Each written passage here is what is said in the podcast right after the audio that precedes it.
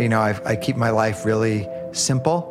Um, and it's all about like having mission and purpose. Mm-hmm. And, you know, when I look at how important it is for people to consume, you know, fruits and vegetables and organic fruits and vegetables and raw fruits and vegetables, like that was my mission. And it really drives me. That's Doug Evans. And this is the Rich Roll Podcast.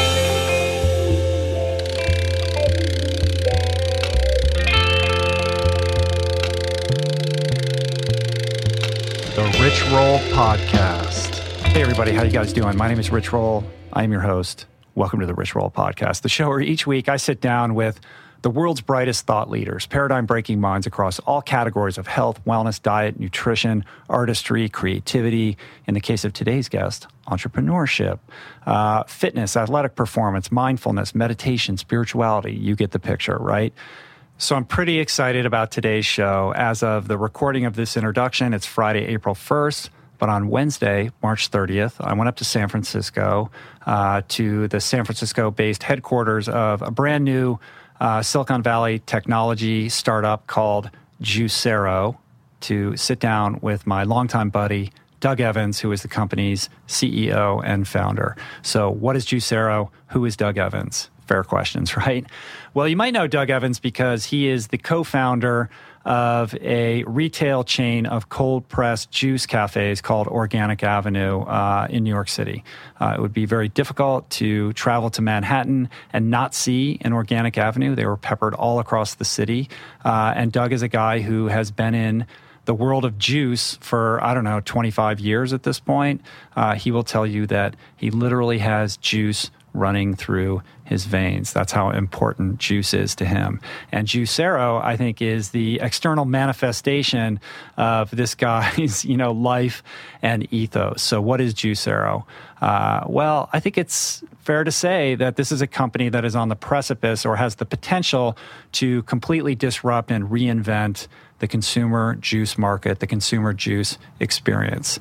Uh, their main product is this gorgeous kitchen top appliance uh, that doesn't look anything like what you expect a juicer to look like. Uh, it's sort of akin to the Keurig coffee machines with those pods, except for juicing. But it's also not really fair to draw that comparison because this machine is so much more. It has like the technology of uh, 747 aircraft in it uh, and a MacBook Pro. Uh, and the mach- the gearing and uh, it's just it's I'm bumbling my words. You know why? Because I don't really know how to describe it. Essentially, it's this completely clean, beautiful uh, piece of art that has a door that opens, a stainless steel brush door, and then you insert this QR coded produce pack, contains organic, finely chopped produce. You shut the door, you push a button, the door, uh, like, sort of compresses. It exerts 8,000 pounds of pressure on this produce pack, and it presses out uh, the freshest juice imaginable. This appliance is Wi Fi enabled. Uh, it has a scanner that reads the QR code. It can tell you the farm where the produce was picked, what date it was picked. If the produce is past its expiration date, when you press the button to make the juice, it won't make the juice. It's also like incredibly aesthetically pleasing, uh, and that's because uh, guys like Jony Ive from Apple, Yves Behar, the famed product designer, Tony Fadell of Nest. Uh, some of the brightest minds in technology and design have conspired to uh, influence and craft and create the look and the feel and the technology behind this really amazing machine. Doug raised a boatload of cash, $120 million from some of the top Silicon Valley venture capital funds, Kleiner Perkins, Google Ventures. Also, he's assembled an incredibly impressive uh, list of individual investors, including Matt Rogers, who is the co founder of Nest, uh, and the guy I've been informed who is behind developing uh, the original iPhone firmware, right? Like these are major players, the best and the brightest in Silicon Valley, in tech, and in wellness. And it was really a privilege for me to be able to visit Juicero and sit down with Doug on the day before launching the product, before publicly announcing for the very first time what they are doing. Because prior to Wednesday, their webpage was blank. There was an embargo on all press. People knew that Juicero had raised a bunch of money, but they weren't even really clear on what the product was. They've been in stealth mode. It's all cloak and dagger uh, until yesterday. So it was sort of all hands on deck at Juicero when I was there. A lot of anticipation and excitement from the team about finally being able to share what they're doing with the public.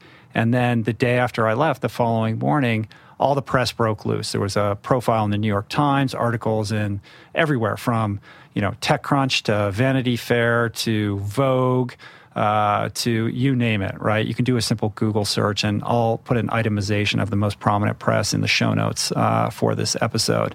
It was so cool for me to be able to be there and witness the behind the scenes on one of the biggest days in the in the company's short history. You know, the precipice of launch day, and to kind of interface and talk to some of the brilliant PhDs that are working on the motherboards and testing the pro. I, I just I don't even know how to describe it. It was just very special to me and very cool. And I can tell you that to be able to sit down with Doug and, and get him to focus for 90 minutes in, in the midst of this whirlwind, of this crazy uh, storm of anticipation, was really um, quite something. And he's got a crazy story. Uh, his story is amazing. He's a very unlikely entrepreneur, a very unique dude, and nothing if not fanatical about quality. This is a guy, again, who lives and breathes juice. Uh, he lives and breathes this company. Uh, you know, he basically lives in the office, and this is his passion. And it's very exciting to be able to play a part in helping share his story and the story of this company that that I think is really going to make an impact on on the wellness landscape. And it's going to be very interesting to kind of watch develop uh, and roll out over time. I know I'm bumbling my words. I'm not very articulate here. I'm doing this without a script. But it really is hard to describe what Juicero is. It's, it's something that you have to see, it's something you have to experience. Uh, they made a marketing video. I implore all of you guys to watch it. I'll put a link, or actually, I'll embed that up on the episode page for this episode. So make a point of watching that so you have some context for what I'm talking about. And again, I'm going to put up tons of links uh, in the show notes to all the press, et cetera, so you can uh, read further and understand better what I'm talking about. All right, I don't want to bury the lead too much. I think that's all I'm going to say about Doug and Juicero. I'll let the interview uh, illuminate you further. Uh, but before we get into that, first,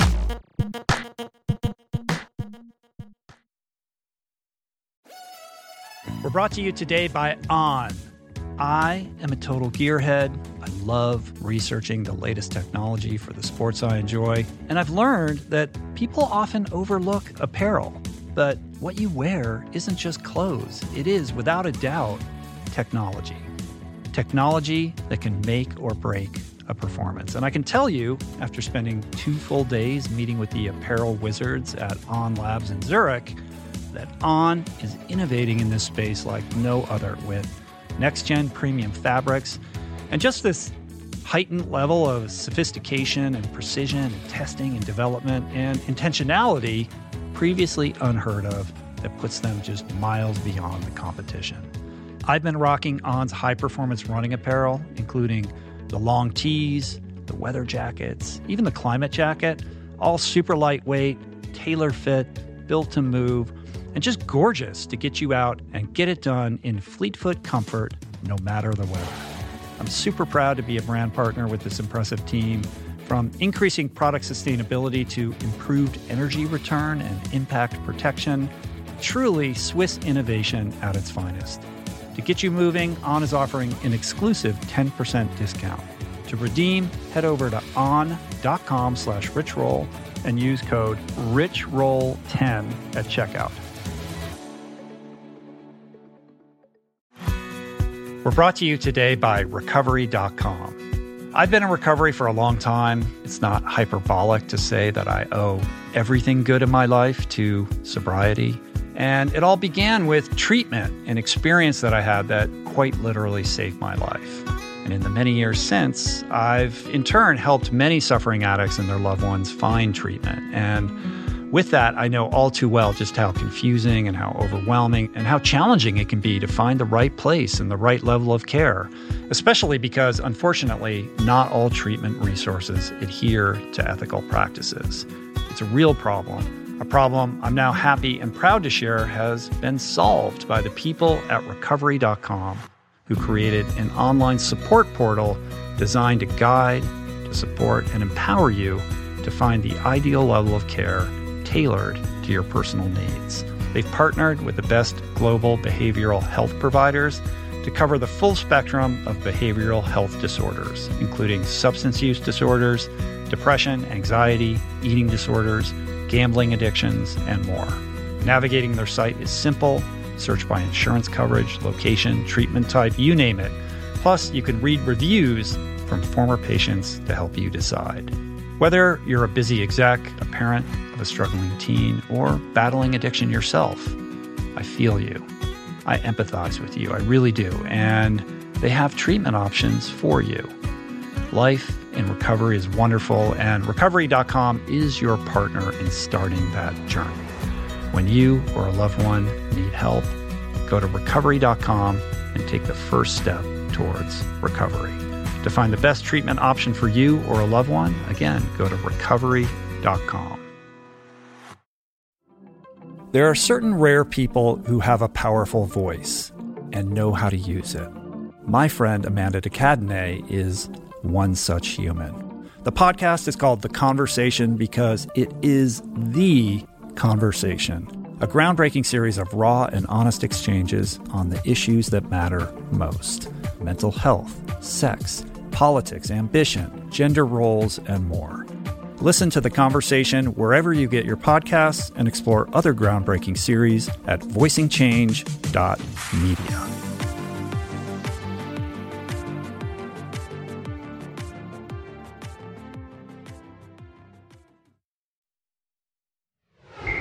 All right, so Doug Evans, Juicero, this is a great conversation. This is a conversation, of course, about entrepreneurship.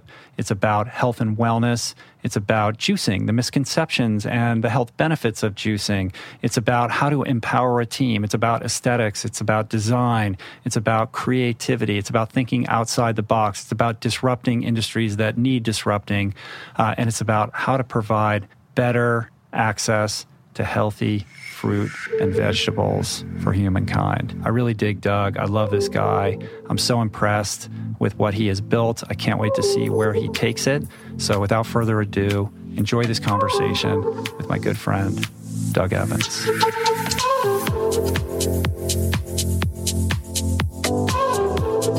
So, just walking around here uh, before the interview, it almost feels like there's this uh, distinct sense of anticipation, almost like uh, Cape Canaveral before the launch. Like tomorrow's a really big day for you guys, right? Like, yeah. what is going on around here? Okay. Let's just get into it. Okay, so we're rolling. Yeah, we're rolling. We're on. We So- started. Okay, so um, 39 months ago, I started Juicero um, with a big idea and incredible confidence and naivete. So I was kind of like the Forrest Gump of engineering when I began this project. And so now um, all forces are kind of crossing T's, dotting I's, getting ready for this launch tomorrow, which is 16 hours from this moment. This moment. And are you going to stay up all night and be in this office until the article posts in the New York Times?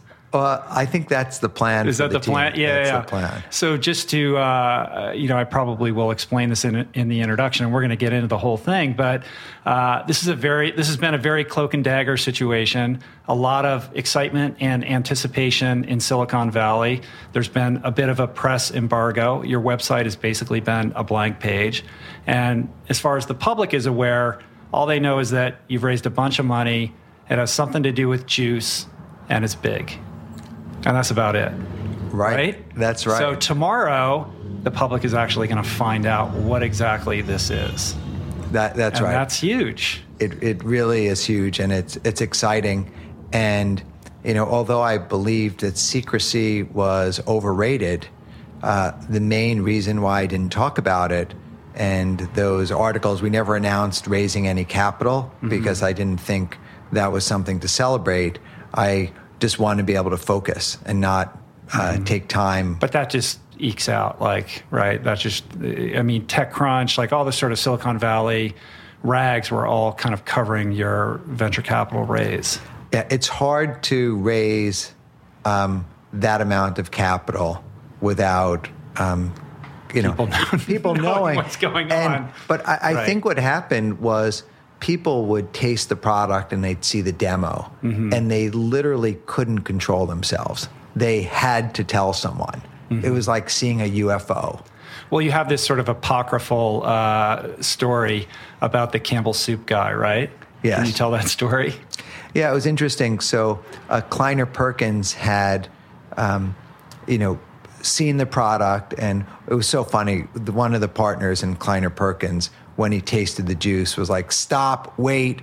And he was running around the office like the Kool Aid Man, uh-huh. breaking into other meetings, interrupting other pitches, just trying to share what he saw to with other people. And and to, just for the audience, Kleiner Perkins is a very prestigious venture capital firm in Silicon Valley. It's sort of you know grade A, top of the heap. Like if you are trying to raise money, like these are the guys that you want on your team, Yeah, they funded companies like Google and Amazon. right? Uh, so that, and I heard, I I read something, or I, no, I listened to like they have their own little podcast, right? So I listened to this doing my homework in preparation for today, and one of the guys, I forget his name, uh, was commenting that you had come in without any sleep, and there was something, there was a problem with you going through security, so you couldn't actually bring in all your juice testing stuff that you usually do to do your spiel and your presentation. So you were kind of left without your your armaments, right? well, it was it was it was a great story. Uh, I got introduced to Kleiner Perkins through a vegan fashion designer in New York City, Leanne Hilgart from Vaute Couture, and I know, I, I've met her before. Yeah, Yeah, so so she's great, and she knew someone at the Humane Society who knew someone at Kleiner Perkins. So, and you're hustling. and I'm hustling. Like I, you know, I'd been raising you know money in twenty five thousand dollar increments, and then one of the um, prominent venture capitalists in New York. uh, a guy named Howard Morgan said, Doug, you're going to just get crushed here. You need to go to Silicon Valley. You've got a big idea. You know, they back big ideas there. And so I was thinking, okay, well, how, I don't know anyone out there. How am I going to get connected? And then Leanne, um, who I met through Alicia Silverstone, another vegan, um, had introduced us. Leanne was raising capital for her um, clothing company, and she had told me she met with Kleiner Perkins. And I like s- said, really? And she goes, yeah. I said, the Kleiner Perkins? And I said, oh, would you introduce me? So she types out this little cute email. Oh, I want you to meet Doug. He's the best ever. And so I then ha- have a quick conversation with the assistant to um, one of the partners there, Amol Deshpande. And the assistant said, Well, Amol will take a phone call. And I said, Well, I'll be in San Francisco. Which, of course, if I was going to be meeting with Kleiner Perkins, I Right. would be. I'd have to fly into San Francisco. Yeah. So she said, "Oh well, okay. Well, we'll set up a little meeting for you." So I fly to San Francisco. I bring my original Juicero press. I bring the produce, and I give Amol this demo. And Amol is bringing in other people. So he's the guy that's bouncing around Running like the. Kool Aid Uh-huh. guy. But Randy Komisar, who's one of the five general partners on the investment committee, Randy wasn't there that day. And so, Ah. so I left. I flew back to New York. And when I got back to New York, there was a message that said, "Oh, Randy could see you um, tomorrow." so you just turn around and go right I back. turned around and I went. But you right gave back. them the impression that you were already in San Francisco. Like you did when you when that door cracked open, you just jumped on it and said, "Oh, I'll be there." Like you didn't have Oh. another reason to be there, right? Like you were doing right. it just for that purpose. Yeah, right? absolutely. Okay.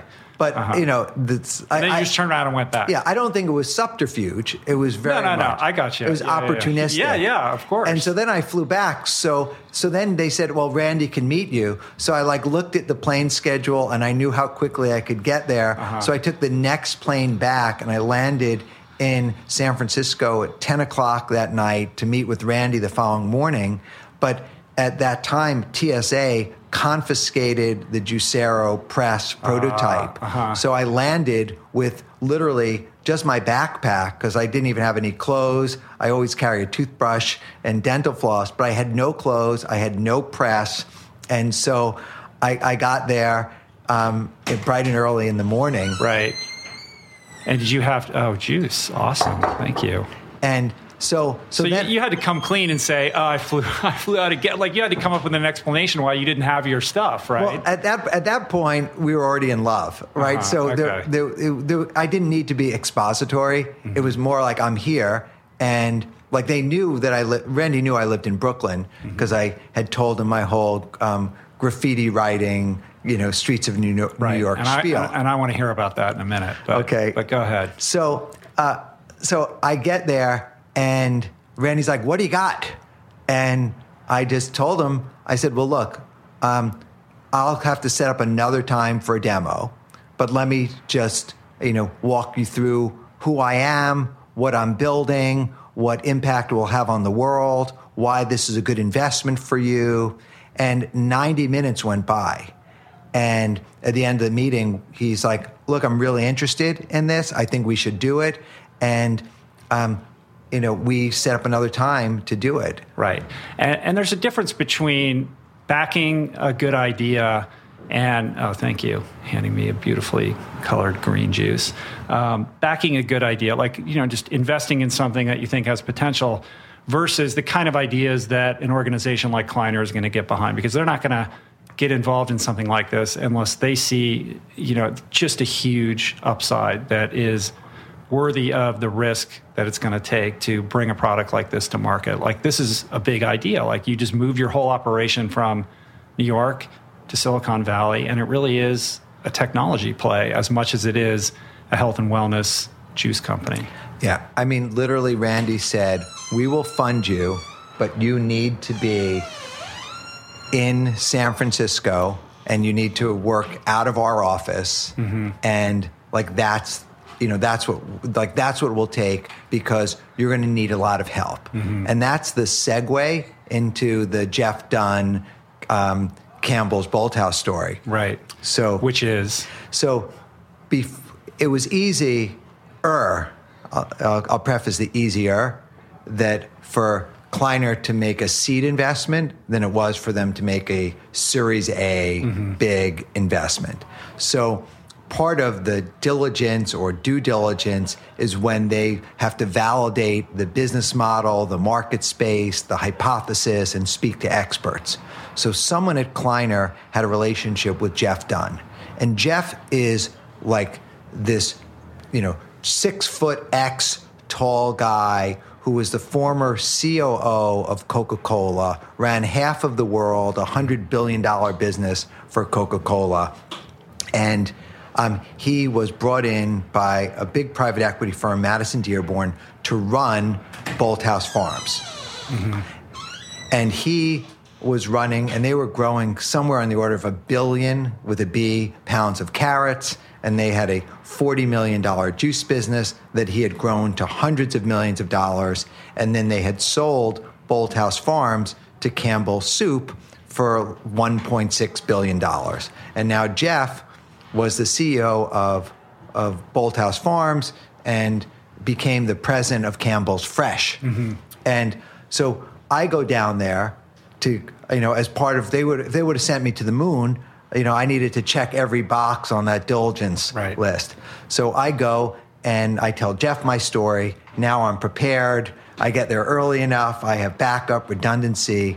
And Jeff sees the product, tasted the juice, and said, This is the best you know, juice he's ever had in his life. And then he decided that he asked, could he personally invest alongside with Kleiner Perkins? Mm-hmm. And then that was And that's influential on on Kleiner's sort of decision tree about how to get more involved, right? In terms ab- of doubling down on the investment. Yeah, absolutely. Because, Yeah. you know, this is someone not just saying, hey, this tastes good, but Jeff saw he had spent 30 years in the beverage business mm-hmm. and was involved with Odwalla and Minute Maid and saw the had a juice business under his own dominion. Right. So let's get into what the big idea is. And, and maybe the best way to kind of back into that is to talk about, you know, the juice business in general, what's wrong with it, and, and kind of the problem that Juicero intends to solve. I mean, you kind of gave me when when I met with you at the in Los Angeles, when I, you gave me a beautiful tour of your facility there, you kind of gave me, you know, I suppose some version of the elevator pitch. but it's pretty compelling. So why don't you share that? Yeah. So I think the, you know, the juice business and, you know, this isn't a religious thing. So I love like all juice, but I'm also a designer at heart and I have high standards.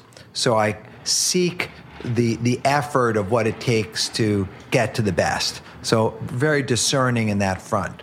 And so I've been juicing for 25 years. So I start off with uh, a Juiceman juicer and an Acme juicer and an Omega juicer and then the Green Star juicer and Breville juicer and I had this range of juicers.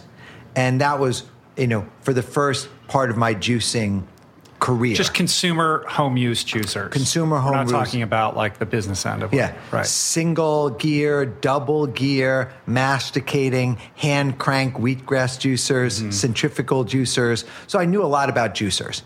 And then, you know, my life, and, you know, I'll just, we'll start here in 1999. My mother had died from cancer. My father was dying from heart disease. My brother became morbidly obese, developed type 2 diabetes, atrial fibrillation, hypertension, and then had the first of two strokes. Mm-hmm. And so for me, I thought that I was genetically cursed and that I was going to die. And How old were you at this time? I was about 33. Uh huh. So early And you're, 30s. you're like this mad artist at the time, right? Like I was in New York the other week, last week. I had dinner with John Joseph, and I was like, "Hey, I'm going to go see Doug in San Francisco." "Oh, I know that guy. I knew that guy back in the day. He was out tagging. You know, he's just a crazy street graffiti artist. Yeah. You know. So, you know, my, my background is, you know, very typical, you know, entrepreneur where, you know, I grew up in the, the streets of New York and I don't know whether I got glasses too late so I couldn't see the blackboard uh, growing up because, um, like, I was the worst student ever. Like, I never did any homework. I wouldn't show up to class. I was, you know, trouble bouncing off the walls, had a sweet tooth and ended up in public junior high school um, where I started like writing graffiti. And I wasn't like a famous graffiti writer. It was a choice of either stealing drugs, you know, Right. stealing cars or writing graffiti. And this was in Manhattan. Yeah, this What- was in what Manhattan. Neighborhood did you grow up in? You just shut the window. so I grew up in upper Manhattan. Uh-huh. So the tip of Manhattan Island. Oh wow, way up there. way way up Yeah. there. And so I would go, you know, all city, and it was just, you know, kind of crazy days during the day. I was like a little white kid, and so I would be able to go in and steal spray paint. And um, What was your tag? Did you have like one tag? yeah, like my, my tag was pain. Uh huh. Nice. So I don't know what Yeah. subliminal thing that meant, but you know, just to give framework and how like you connect all the dots. Uh huh. Part of the funding for Organic Avenue was me selling original Keith Haring artwork that I had that Keith did for me in 1980 when I was 13 and Keith was 21, hanging out with Jean Michel Basquiat and uh-huh. Andy Warhol and Fab Five Freddy. And That's amazing. and so I had Wow. three original Keith Harings. I sold two of them to help fund Organic Avenue. I still have one, Uh-huh. and it's currently at Sotheby's. And I'm debating whether or not to put it in the auction Uh-huh. or not, just because I'm like not attached to material things Mm-hmm. anymore. So a picture of that to me is reminiscent enough of the original. So it's a liability for me to have artwork because I'm so um, transient. yeah, and- you're you're living kind of a gypsy life right now. I Yeah. don't know if I would sell that though. I mean, personally, I'm obsessed with that era of New York City, like the the Warhol factory era. I mean, were you like a downtown club kid, or what was your? I mean, how did you get to know Keith Haring? Like, how does that even happen? I, I mean, I was a, I was a little bit of a club kid, Uh-huh. and it was just like not wanting to go to sleep. Right. Like you know, just going from one activity to the next, and so there was, you know, this was the era of of graffiti, hip hop, breakdancing, Mm-hmm. and like Crazy Legs was in my homeroom in high school. right? And this other graffiti writer um, who's like a famous DJ, um, Kay Slay, Uh-huh. had told another guy that was in my homeroom to come to my, to, to like, to extort me for spray paint because like I had a lot of paint. Right. And so I wouldn't give it to him. So he had this guy literally walk into my homeroom, punch me in the face, and walk out. Uh-huh. and it was kind of like crazy time. So uh-huh. all this graffiti between like 13 and 17 just drove me mad. And so when I turned 17, my, my friends were going to jail, they were on drugs, they were committing crime, and not one of them was going to college. Mm-hmm. So one of my friends had gone into the army, mm-hmm. and I was like, God, I don't want to do that.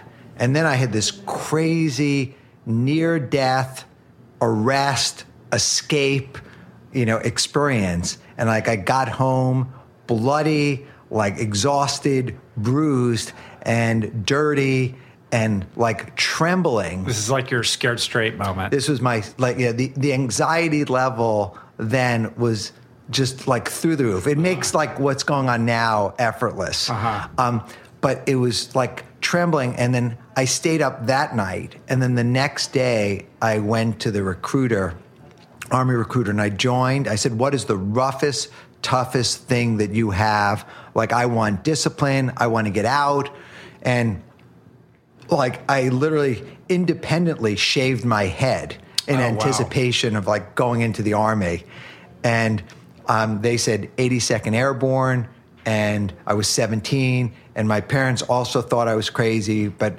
they could relate that my ego didn't want to go to a community college. Now, like community college looks like it would be fun, um, but I said I'm not going to college. I'm not going to work. I'm going to go to the army. I believe in the army college fund. You know, I'll learn a lot. And so I joined the army. What year was that? That was 1984. 1984. Wow. And how long were you there for? So it's a crazy Like story. It's like this is so weird because like for the people that are listening, like I'm looking at you and you just look like a nice bookish Jewish boy. You know what I mean? Like you have this crazy story, but it like it doesn't fit the visage that is in front of me. Yeah, you're not like I'm going to show you. We're, I I don't know if we're going to. Maybe we'll we'll extract the photo from the military ID, Uh-huh. but I'm going to show I'd like to you. I'm going to show you what my um, what my army um, picture looked like. Yeah, right there. Oh my god. So That. so when I joined the army. All right, send Uh, that to me. I'll put it. Can I share that on the website? I, I, I don't. I will have to you know? blur it All out. right, all right, There's my social security and all that. Um, and it was kind of a crazy, crazy thing. Um, this was the second military ID after I got hardened in there. Wow. Yeah, you look like a different guy. So, So, it's so it's working. You got the discipline. I got the I got the kicked discipline. your ass a little bit. Yeah. So and then I got out of the army. Where did you Where did you do base camp and all that? I did Fort Leonard Wood, Missouri, Uh-huh. also known as Fort Lost in the Woods, Missouri. So I did boot camp in Fort Leonard Wood, Missouri. I then did um, uh, infantry training and combat engineering training there. And then I went to Fort Benning, Georgia to do airborne training, which is Mm. Jumping out of jumping planes. out of planes, which I don't know why someone would jump out of a perfectly good airplane. and this How is many times you do that? I did as few times as possible, Uh-huh. but somewhere like in the teens. Yeah. And the you have to stay jump qualified. You get paid an extra forty five dollars a month to jump out of a plane. Uh-huh. so it's kind of a crazy thing. And then um, after the the army, um, or after boot camp, I then went to f- um, Fort Bragg, North Carolina, also known as Fayette Nam for Fayetteville, North Carolina, and that was, you know, I totally was, you know, isolated. I didn't relate. I still don't know one guy that I went to the army with. I mean, I was there. There were guys. It was like one big blur for me. It's like so. I went from chapter to chapter um, in my life. And how old were you when you got out? Well, you know, it's a it's it's a strange story. I don't know how much you want to dig into it, but I, I was in the army for 13 months, Uh-huh. and then I got discharged from the army. What'd you do? All right. Yeah, we don't want to camp out here too long, but I got to know what happened. So, um, the criteria for joining the army was you had to have a pulse to be an enlisted person. And the criteria to be an officer is you needed to have a squeaky clean record. Mm-hmm. So, after doing boot camp, infantry training, combat engineering training, special forces, explosives and demolitions, remote training, unit armor training. I did all this training, training, training. I was acknowledged by my commanding officer as a enlisted soldier who had leadership potential to become an officer. Right, but the checkered past wasn't going to allow that to happen. So the growth potential was capped. Well, the the the checkered past, my record, and I told my recruiter when I joined the army all of this. So I was fully transparent because it wasn't like I had warrants out for my arrest. I had a juvenile record. My record was sealed, but um, after he nominates me to officer candidate school, two weeks later he calls me into his office and says, um, Private Evans, have you ever been arrested? Yes. Did you do this? I go, yes. He goes, Did you do this? No. Did you do this? Yes. And we went through this, you know, sheet of these, you know, seemingly trivial um, misdemeanors um, associated with my Right. childhood. Right. And he said, Did you file this affidavit and this disclosure and this waiver, all language I never heard of? And you're a lawyer. I didn't know this um, because you need that in order to join the army. And he goes, I believe you that you told your, this to your recruiter. And, you know, this is not uncommon, but I have orders to discharge you from the U.S. military for fraudulent enlistment. Oh my God. And to me, like I'm keeping the straightest poker face, and I'm like celebrating inside my head, like, saying, "Ah, "I'm like the getting best way out." to get out of like, Oh my god! Yeah. Because the only other way to get out early is to go AWOL or to like pee on yourself, Right, Section 8. yeah, some some crazy stuff like that. And so he like the irony, and I don't know if this has happened before. The irony is the um, my discharge. Um, he gave me an Army Achievement Medal for my meritorious service under his command.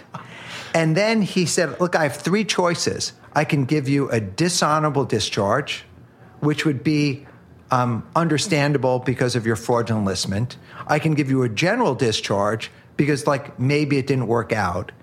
Um, or I can give you an honorable discharge. Right. So he actually gave me an honorable discharge with an Army Achievement Medal. I had my wisdom teeth removed, and I was back on the Back. street. I feel like you should have stayed in touch with that guy. Like I feel like I, if he was alive right now, like I'd want to call him and Yeah. tell him what you're doing now. Well, I, I'll You see. know? I'll see if I could dust off his uh, his, his papers. Yeah, Yeah, Lieutenant Lieutenant Rogers. You should try. To, I think you should try to get in touch with him. I, I mean, think he's, he's probably cool. commanding general right. Now. Who knows? But All right. So what, so what happened? You go back to New York City and uh, you start this career as a designer. Like So I, happened? I got out of New York. Um, I started to work. I was working in a, as a waiter. I was working as a busboy. I was working in nightclubs. I was now a little bit more buffed, so I was working security. Mm-hmm. And then um, I was saying, well, what am I really going to do, you know, with my life? And I did have a lot of focus now, and I had a lot of discipline. And so the closest thing to writing graffiti was graphic design. And I found a book by this legendary graphic designer named Paul Rand. And Paul had designed the logos and corporate identities for IBM, mm-hmm. ABC, UPS, Westinghouse, and he was working with this designer or this entrepreneur, Steve Jobs, who had left Apple and was working on his Next. on on his next big thing next. Mm-hmm. And Paul was also teaching the master's program um, at Yale on graphic design. So I see this this book and I'm saying, "Oh my God, this is like he Paul Rand is like the the Warhol Basquiat, Right. you know, of legitimacy. Like he's the the real deal." So I see um, there's no phone number for him in this hardbound um, book, but I see that Paul had an, uh, won the art directors medal and the type directors medal. So I called up the type directors club and I said, "Do you have a phone number for Paul Rand?" And they just gave it to me. so I, I called uh-huh. up Paul and I said, uh, "Mr. Rand, I just got out of the army. I was a graffiti writer, and you know I want to be um, a graphic designer. I'd love to meet with you." And he hung up the phone on me. He did, really? yeah, he just he, didn't even give you a shot. He was like, you know, I'm really busy. And so I called back. Right. Because I'm used to having drill sergeants yelling at me, uh-huh. like a this graphic design. This was nothing. So ultimately, uh, Paul said, look, next time I'm in New York City, you know, I'll, I'll, I'll call you and, you know, we'll get together. Mm. And then. That's pretty good. Yeah, well, it was pretty good, except he didn't do that. right, right. So just trying to get rid of you. Yeah. So as I'm researching my graphic design, I meet this typographer, and he had told me that um, I, he's like, you know, interested in what I was doing, and I said, well, I'm really interested in meeting Paul Rand. He goes, oh, you just missed him, and I go, he was here. Wow. And so, like, literally, I called Paul that night. Uh-huh. And I uh-huh. said, I understand that you were in New York City. You said that you were going to call uh-huh. me and we'd get together. I'm just going to come see you tomorrow. Uh-huh. this guy's like, I can't get rid of this. I mean, the hustle, the street hustle, man. It goes all the way back to the beginning, right? Yeah, 17, 19 uh-huh. years old. So I go back and I visit Paul. And I said, Mr. Rand, I don't need your money. I want to learn graphic design. He goes, I teach at Yale. Mm-hmm. And I go, the closest thing I get to Yale is I go to the Yale Club uh-huh. um, by Vanderbilt Avenue and I eat free hors d'oeuvres. But like, I'm not going to the master's program at Yale. I've never been to New Haven, mm-hmm. just not on. I said, I just want to work from you. I just, and give me anything to do. And he opens up the, the door to his backyard, and he had seven acres rolling in Weston, Connecticut. And he goes, Go pick up any stick bigger than 12 inches wide and make a pile. And so I spent the next week literally picking up every stick um, that was bigger than 12 inches, logs, etc. I love that. And so this was a funny thing. So you win this guy over eventually? Well, I, I won him over when we had accumulated all of this wood. This is a great story. Uh-huh. I haven't thought about this story in decades. I mean, this is uh-huh. so. I, I create this huge pile, and it's now Fourth of July weekend, and um, we said like the the end result of building this big pile is we were going to burn it, mm-hmm. and so I set up you know these big rocks and boulders around this pile of wood that we're going to burn. And then uh, Paul's wife says, Mary, and she goes, Well, you have to get a fire permit to let them know that you're going to burn so they don't think like the house is on mm-hmm. down. So you have to call the, the fire department and get the permit to burn. And so I call the um, fire department and they go, Oh, we don't issue permits. It's a holiday weekend. Mm. Um, I said, Well, who does? And they go, the, the fire chief. I go, Well, do you have his number? And so I called the fire chief on this Sunday afternoon on the holiday weekend. I said, I'm calling from the Rand's house. We are scheduled to burn and we didn't get the permit over the week. And Paul and his wife were just looking at me, like not right. knowing what to do. And then we just burned and we put out the fire. And, uh-huh. and ever since then, Paul had this kind of great affinity towards me. And I worked with Paul for seven and a half years till he died. That's amazing. Like, and I didn't know without that. I mean, I knew that you worked as a designer, but I didn't realize that you were basically a, a, apprenticed under the master. I mean, that's quite something. Yeah. Um, I mean, what did you, you know, what was it about that guy that distinguished him? Like, what made him great, and what did you learn from him? Uh, I mean, he had, first of all, he was uh, you know, he was just funny. He was funny and he was sophisticated, but he had an incredible eye and taste, and his thought process about how he looked at things was every day was a new adventure. And he had a library in his house that he built in Weston, Connecticut, that was probably one of the greatest art libraries, you know, mm. ever. And sometimes we'd go there and, you know, he'd have an assignment. He was in his later years, he was in his like late 60s, 70s when I met him. So I would do, you know, I'd set type for him, like he would sketch something out, and that like um, drove me to learn computer graphics because um, before that, everything was just very analog.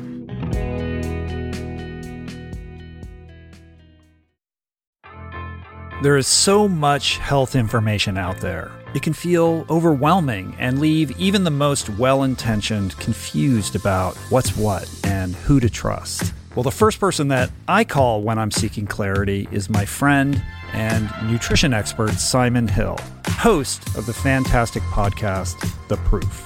Each week, Simon matches wits with brilliant scientists, translating their evidence based insights into actionable tools for better well being. Subscribe to The Proof, available wherever you get your podcasts, and explore other groundbreaking series at voicingchange.media.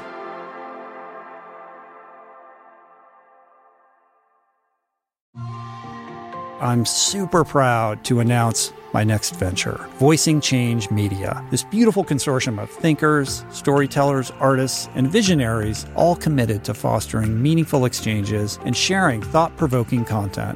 Voicing Change Media will feature shows like The Proof with Simon Hill, Soul Boom with Rainn Wilson, Mentor Buffet with Alexi Pappas, Feel Better Live More with Dr. Rangan Chatterjee, and The Conversation with Amanda de Cadenet. You can explore this network and all its offerings at voicingchange.media.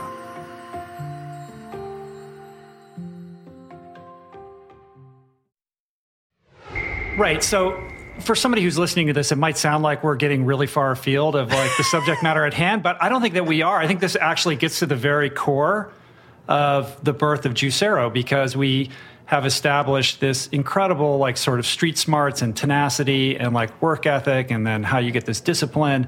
And that butts up against this artistic sensibility that finally finds structure with this mentor and this guy who had this incredible eye you know this this amazing ability to discern what's important about a company and distill it down into a symbol that actually influences culture on like the most mass level possible right? And what people listening can't quite comprehend at the moment is the the physical manifestation of Juicero, which is this product that I mean, when you unboxed it for me in Los Angeles, I was like, this is like a work of art. You know, I was like, did Jony Ive design this? It, to which you responded, no, but he's on the board. Well, he's an You know, investor. he's not he's on an- the board. Okay, he's on. He's an investor. He's involved. Um, but it was very clear immediately that that you have an impeccable eye for design and aesthetics, and that that sort of infuses, you know, the products that you showed me. It's it's quite a beautiful thing. Yeah. Well, the, the interesting thing is that while I was working for Paul, I had to work to make a living. So I transitioned Mm-hmm. He out. never paid you. He's just like you can He- hang out. And, he never he never paid me, Uh-huh. and money never got. He did do three logos for me. So it's interesting if if someone Google's Doug Evans and Paul Rand, there are several articles Right. written. Did he do the Organic Avenue logo? He did not, but one of his, um, one of the designers who I had introduced to Paul, who became a disciple of his, ended up doing the Organic Avenue logo and the Juicero logo. So it's it's interesting how I kept, you know, the, this simple core aesthetic um, together. But Paul was, um, as we drove, I gave up, you know, working in bars and nightclubs and supermarkets and started, started to get into graphic design and then desktop publishing and multimedia mm-hmm. and was riding that wave. And then when Paul died, so if they if you Google uh, the last logo that Paul did before he died was the Doug Evans and Partners logo, hmm. and then And this was like a design firm that you. this was this was like a design consultancy. Uh-huh. So I was doing more strategic consulting, and you know some of the things about when you're with someone of that level, you, you like my design skills were not like Paul's, and Paul made it clear to me every day. Yeah. and so I would get better, but he he convinced me to do touched. other things, and so, um, but I had to work to earn a living, so I would um, do many other things, and then I went from this analog to digital and black and white to color and multimedia and mm-hmm. online, and then then Paul died of cancer. Then my mother died of cancer. So Paul's death really coincided with all these other deaths in your family. yeah, and a mm-hmm. real kind of wake up call Right. for me. And that just that's that's your moment where everything kind of shifts for you. yeah, I, I, I, I really became aware of my mortality. Mm-hmm. And so what happens? So then I'm in a nightclub in New York City in 1999, and I met um, Denise Mari in, in a nightclub, and she was a vegan. And I never heard the term vegan before. I thought it was short for vegetarian. And um, we were talking about a lot of different things. And then um, the next day, I bought David Wolfe's book, uh, Nature's First Law, The Raw Food Diet. And it, it- it's so funny. Like um, every chapter ended in that book with cooked food is poison. and like it was a it was a really um, between reading that book, being exposed to Denise, seeing like what happened in my own family. I just was like when I went cold cucumber. So I gave up eating cooked food, processed food, refined food, meat, dairy, animal products, and I started eating Like really just like that. Like it was done. yeah, I went literally within within two weeks. I went vegetarian, vegan, raw vegan, and as quick as I could capture the information, um, it got. And then I continued to read. I continued to be exposed to the information, and that became kind of the awareness that like everything like i have a belief still to this day that everything you put in your mouth is a life or death decision and so it's about raising my standard. So I look at the food or I look at a drink and I go, is this up to my standard? Is this a level of quality that's worthy of my consumption? Is this the highest quality nutrients on a per calorie basis? Mm-hmm. So it's like some people will eat anything. Like I'll look at something and go, is that worth it? Like, do I really want to eat it? Do I need it? So it was the combination, and now, you know, where I've kind of focused on the mindfulness and the thoughtfulness around, you know, being present, I can look at something and I can be aware of like my craving. And am I eating it because I want the sensation of it, or am I eating it for the nutrition, or am I thirsty, or am I hungry? And it's it's it's a totally different ability. Like I can look at something that I would have eaten in the past. Like I still like um, you know, the smell of like rosemary chicken or chicken gizzards or something like that. But there's no circumstance of which I would actually put that in my mouth. But also to be able to master that practice of mindfulness where you can take that beat and recognize the craving and like think it through to its conclusion. I mean, most people just it's just impulsive. You know, the craving kicks in, they're not even consciously aware of what's going on, and then it's in their mouth, and then they just eat it and don't think about it ever again.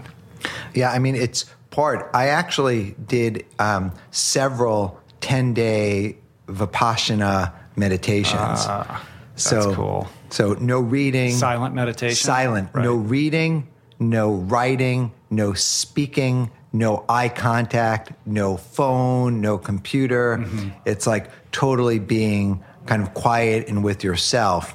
And Vipassana is Pali for insight meditation. And it's a non denominational part, um, but basically you sit in silence and you observe the sensations in your body and you don't react. Like you just don't react. Like you sit down and you feel like, oh my God, my foot has fallen asleep.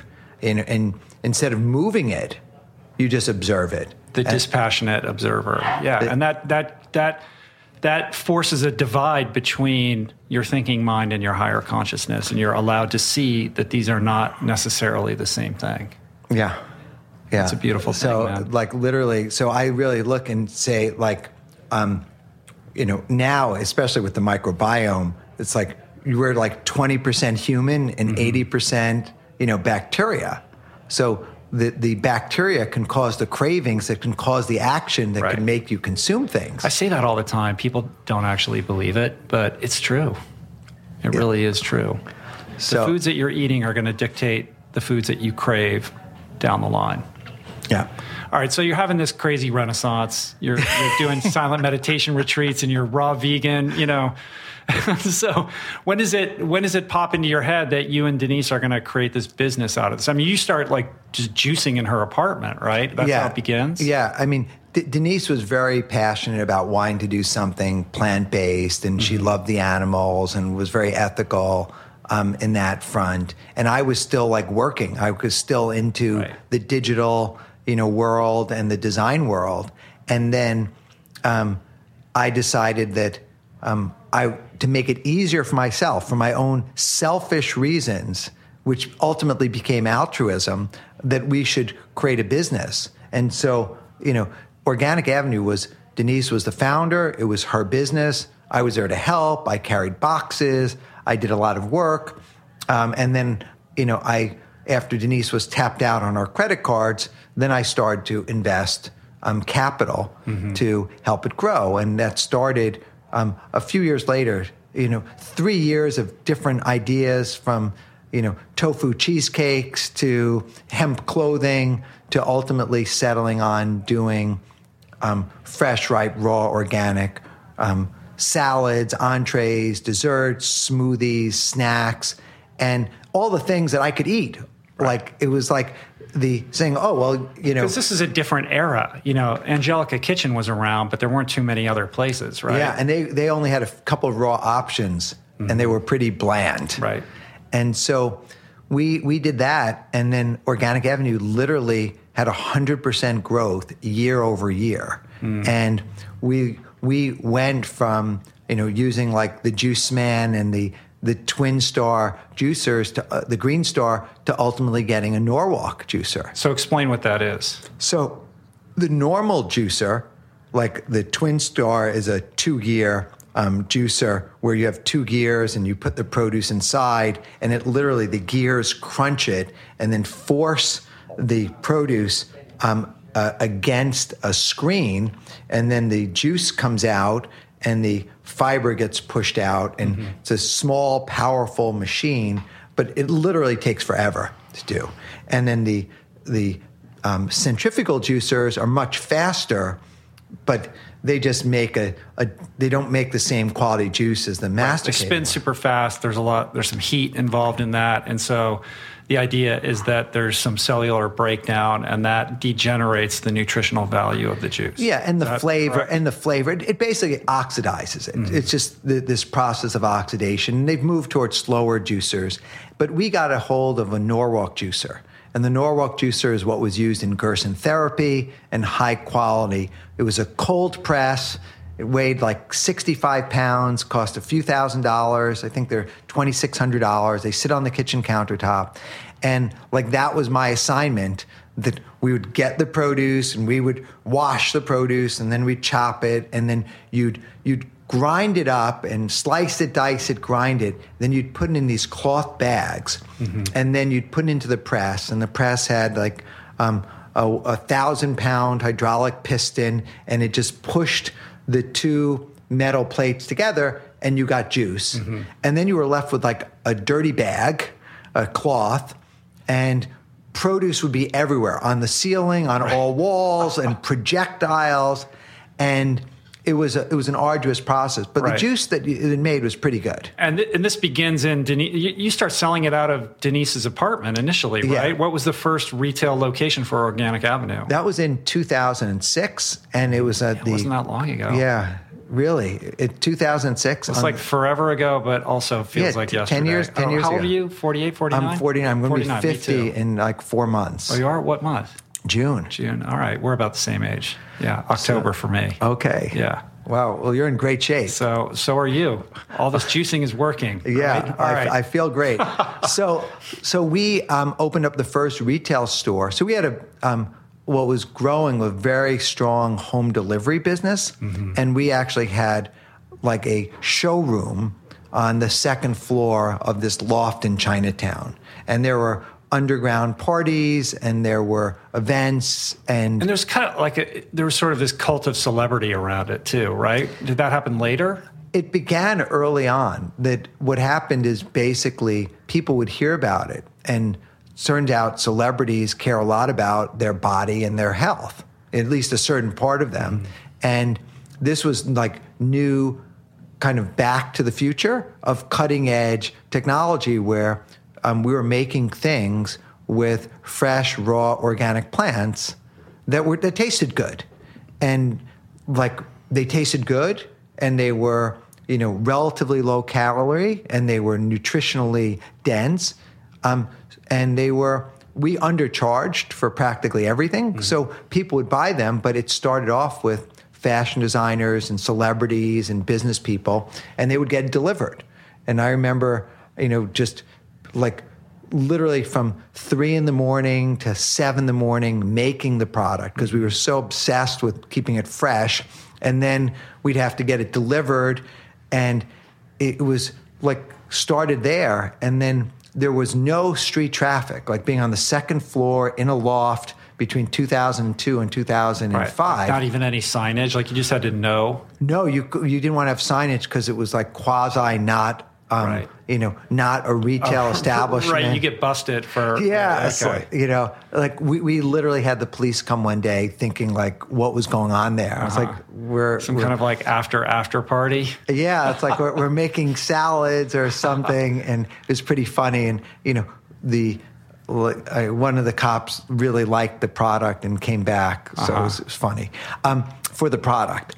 And so we ended up opening a store, and what took off, and probably 60% or more of our sales um, were juice, cold pressed juice. So we started with one Norwalk, and then we got to two Norwalk, and then we got to three Norwalk, and then we, you know, bought our first Good Nature X1 press, which weighs 600 pounds, and mm. it was a big press. And we put that in the basement of the retail store on the corner of Stanton and Ludlow on the Lower East Side, mm-hmm. and literally, I it's thought like Chinatown. Yeah, it's it's literally right by Chinatown, but it was the Lower East Side, like right on the borderline. And I I almost died that day, kind of lowering this press down the stairs into this basement of a tenement building, and I actually have video of of of that press in there. Um, and so we did that, and so that was sufficient for us to make product for our one retail store. And then we opened up another retail store in the West Village. And turns out that we had concerned if we opened up the second retail store, it would cannibalize the sales of our first store. right. Right. That's what we thought. Uh-huh. And so we wanted to make sure that the, this other location was far enough West away. West Village and like Lower East Side, those are like universes apart though, in terms of like walking traffic. Yeah. But but we had people who were coming like from Short Hills, New Jersey, or Greenwich, Connecticut, right, or Upper right, East Side or Upper West Side, because there were no customers on the Lower East Side. The Lower East Side was the armpit of New York City. We couldn't have selected a worse location to open the first store, but um, that's just where it seemed kind of hip because that's where like some of the vegan restaurants were, mm. but not, it wasn't where the affluent people right, were. Right, so it was right, it, it, when you say it was a world apart, that punished us in our whole delivery system because we had to. It was so far to get to everywhere. Right. So we opened up the West Village store. Turns out when we opened up that store, sales in the West Village exceeded the Lower East Side by a multiple, like within the first week. Mm. So we had a cash on cash return for opening that first store literally within months. But now we had no more capacity because we were operating out of a 350 square foot um, kitchen in the basement of this tenement building where the other store was. And that's when we decided that we were going to buy, um, we were going to rent or find a commercial right. kitchen and we were going to get more equipment and expand. So we ended up going to Long Island City and opening up a 2,500 square foot facility, which seemed like just huge. Mm-hmm. And then we outgrew that. And so we took the building to the right of it, and then the building behind of it. And are you doing? Are you self financing this the whole time, you and Denise, or are you taking on investors? Like, how are you growing so quickly? So between 2006 and 2009, I ended up putting back on my kind of graphic design, multimedia hat, and I started like doing commission sales for online companies. So I was like, I, I was used to being the youngest guy in the room, and here I am, like the oldest guy in the room, working with young twenty something. Right. But I was totally focused on selling. And Just to make money to put into Organic Avenue. yeah, hundred percent. Like literally, it was. I felt like I was prostituting myself, and I didn't care at the time whether I was selling online ad campaign to Verizon or T-Mobile or Sprint. I just needed to get that campaign, and and I earned commission. And um, doing that, like I learned selling skills because. Um, I was already fearless, but I didn't have a lot of advanced skills and just sheer persistence and grit and selling. Um, and I was able to put in 20,000, 30,000 a month into Organic Avenue mm-hmm. for years, approaching a million dollars. So mm-hmm. I, I used my entire savings and every cent that I was making, and I wasn't being paid, you know, by Organic Avenue because there was no money to pay me. Wow. And then in 2009, we had our production facility opened. We had the multiple stores, and I just said, "Look, I think this is going to work."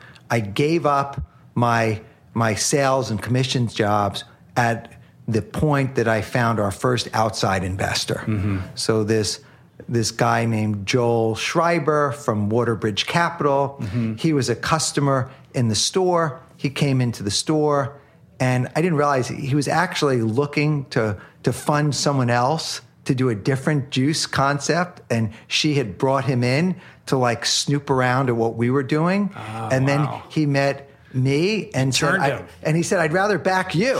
Yeah. And so he became our first investor, and then we raised like you know maybe a million dollars in small chunks, big chunks, um, and then the we opened up two stores in one day. We opened up Soho and the Upper East Side, and then we um, So at, its, at, at at the peak, like how many retail stores did you have? 12. 12. And so like 2010, you guys hit like 10 million in sales, right? Like this is working. Well, yeah, I, I, I can't disclose financial figures Okay. as part of my I just read my, that my somewhere. gag order. Um, Okay. so I I don't even know if I can say right. gag order. I read that somewhere. It's in my notes. Yeah. But you didn't say it. I did. Yeah. So, Um, so okay. By so by 2012, we ended up taking on a private equity investor who made a smaller investment, then a bigger investment. In the end of 2012, they had a controlling interest of the company, and then January um, 2013, um, I'm having breakfast with the the guy there, and he says, "Oh, Doug, I've got a great idea." And they go, what, "What's that?" He goes, "Well, I want you to come work for us in the um, in the uh, private equity firm and look for you know other deals like um, Organic Avenue." And I'm like, "Really?" And he's like, "Yeah, and you know you'll still be on the board, but you know you're you're done um, with Organic Avenue." And I, I, it didn't really register to me. And then I was like, oh, okay. And like, I'm really um, kind of in shock. But in the course of this part, they had um, bought the privilege to do whatever they want. So they had bought out the investors. Um, they had bought out most of my shares, and they had the right to do whatever they want. And like I'm fully responsible. I knew that that was a possibility. I couldn't fathom it because, you know, I thought I was doing a great job. It's that thing that you hear from entre- entrepreneurs all the time where they know it, they know that this is a possibility. And certainly you hear this story time and time again, but you don't think it's going to happen to you. Yeah, I didn't think it was going to happen. What, what would possess them to take you out of the equation when you were the key functioning element that allowed it to grow and flourish? I, I, I have no idea. Like literally, I've read the case studies and the the Harvard Business School reports. I mean, it's classic. I don't know why they do it, but I, I couldn't mm-hmm. fathom it because, like, I was hardworking. I wasn't expensive. I loved what I did, and so, any rate, Right, that- but there's like a whole bunch of there's I, there's probably certain things about this that you can't talk about. so I don't want to go too too much down the rabbit hole here. But I mean, the idea was that big money was going to come in and they were going to blow this thing out, and you got kind of you, you were sort of a casualty in this equation, right? Correct, yeah. And so you're back to kind of square one. Well, now I You cash out or whatever happens, happens, Yeah. right? And then it's like, okay, well, what now? well, I, I mean, what, it- like it took me about a week to really figure out like what I had a real problem, and my problem was like, how was I going to get my juice? Right. That was my problem. Because like I wanted my juice. I was spoiled. I was used to being able to take a, a, a clean glass and go up to a juice press and siphon off this fresh nectar coming from organic produce. And I knew about juice pressing. We were the largest independent buyer of organic produce in New York. Um, so this was, Suja didn't exist at the time. Like Juice Press had one little store on First Street and First Avenue.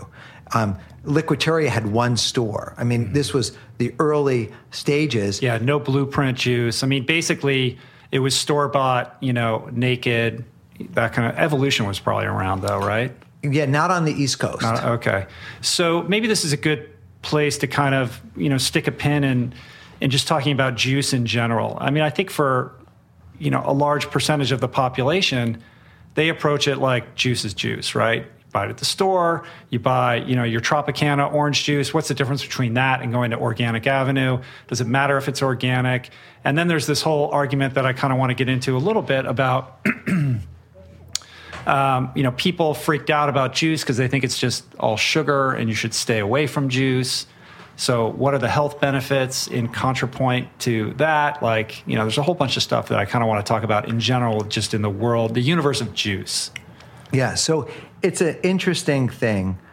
I think that juice, um, like, can mean anything. Like, it, Lance Armstrong was on juice, right? As- yeah, it's in a, the- definitely a different kind of juice. but right. All right. So, but I think the the the word juice can have many meanings, and even in the juice world, you know, there's products that contain one percent juice, all the way to one hundred percent juice. So the juice that I'm talking about is hundred percent juice, hundred percent organic, mostly vegetable juice, and made fresh without additives, without preservatives, and without you know processing or pasteurization. All right. So, uh, so in the wake of Organic Avenue, um, you're just wanting your juice. Yeah, so I, so I wanted my juice. I knew about juice pressing, Uh-huh. and I knew about you know home juicers, and I like you know was literally daydreaming um, and sketching to like how I was going to get my juice, and I was like thinking, do I sneak back into Organic Avenue in the middle of the night and fill up a flask? You don't have like your own juicer at home, though. Well, the thing is, I had my own juicer, but like I didn't have like I, I was spoiled. I was used to having a whole like team of people. Uh, and you're not going to go into Organic Avenue and pay to have, somebody give you juice, right? Well, that's he- not going to happen. And I just and and you know I knew too much. I, I mean that I think that was a real thing. I knew too much, and I had ideas. And what does that mean? Well, the the proper way to make juice, like Uh-huh. and the proper way to store produce. It's like you really want to make sure that the produce is triple washed properly, Mm-hmm. and you want to make sure that you're keeping the produce really cold at all times. So you know when I see a juice bar and the produce is left out, and I see like cutting boards, Which is which is probably the you know predominantly typical scenario, right? Like we have this idea: we go to this juice bar, we pay a ton of money to have our juice made, but we never stop to think, well, is that is that uh, produce organic? First of all. And when was it picked, and how long has it been sitting back there? Yeah. And what is the degradation in the nutrient quality of that produce um, when it's been sitting around that long? Yeah. Well, look, I became very aware of the difference between buying produce in a supermarket, buying it in a farmer's market, buying it from a distributor, or buying it directly from the farm. Like I knew all those steps.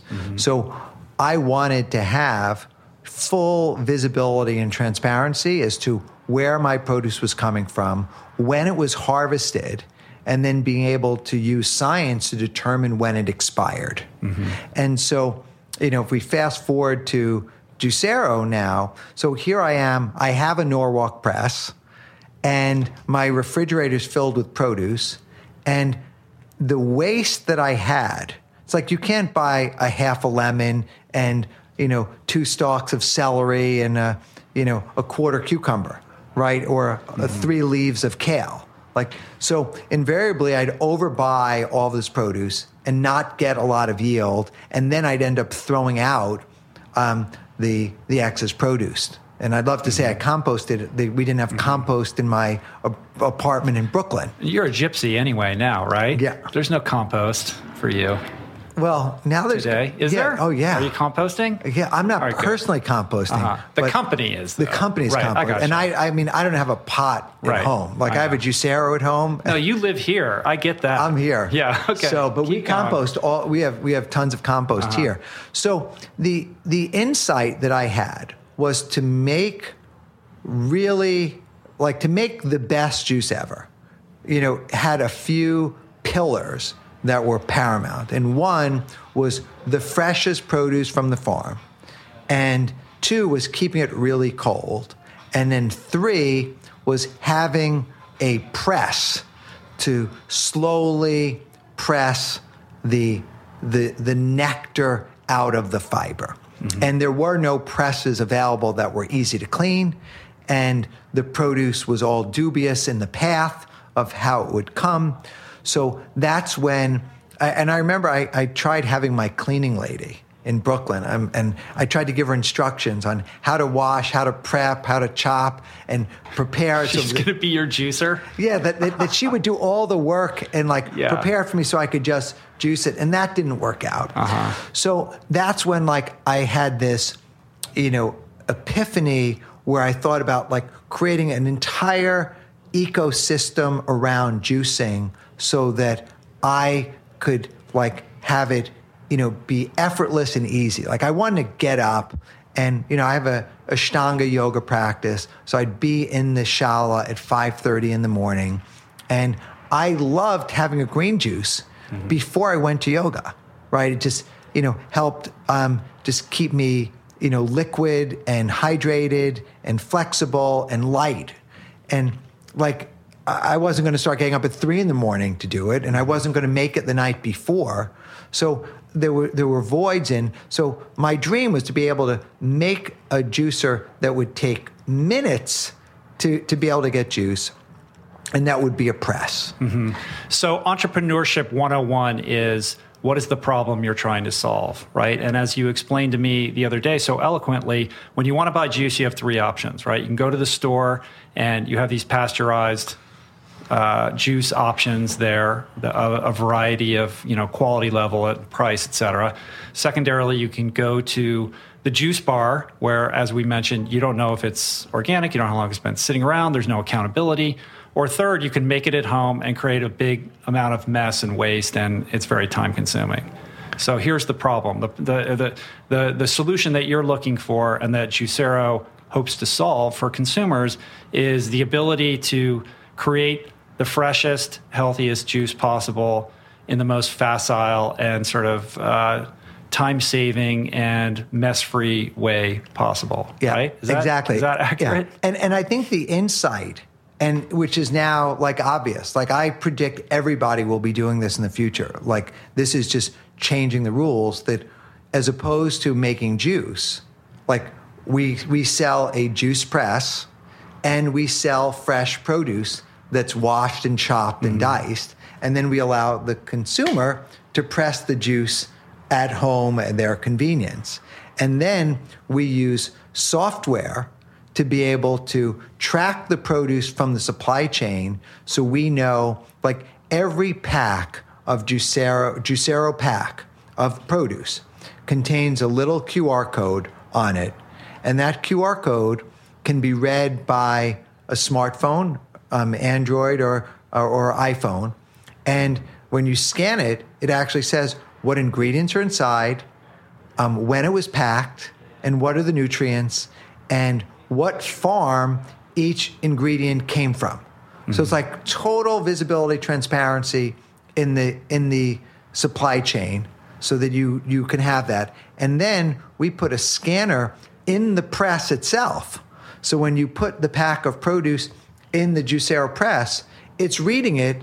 So it's processing all this information so that A, it can determine how to best press it to get the most yield.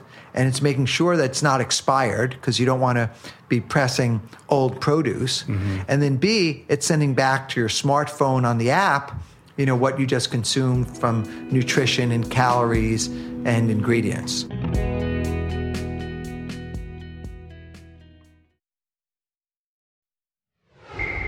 A couple observations. The first is it's a closed ecosystem in the way that Apple sort of has created a closed ecosystem with its hardware and its software, right? Like this very easy to use, beautiful consumer experience that's completely contained. But my second observation is I'm not sure it's totally clear for the listener. So it's just to like really paint the clear picture. The Juicero is a juicing machine that sits on on your countertop in your kitchen it doesn't look anything like what you would expect a juicing machine to look like.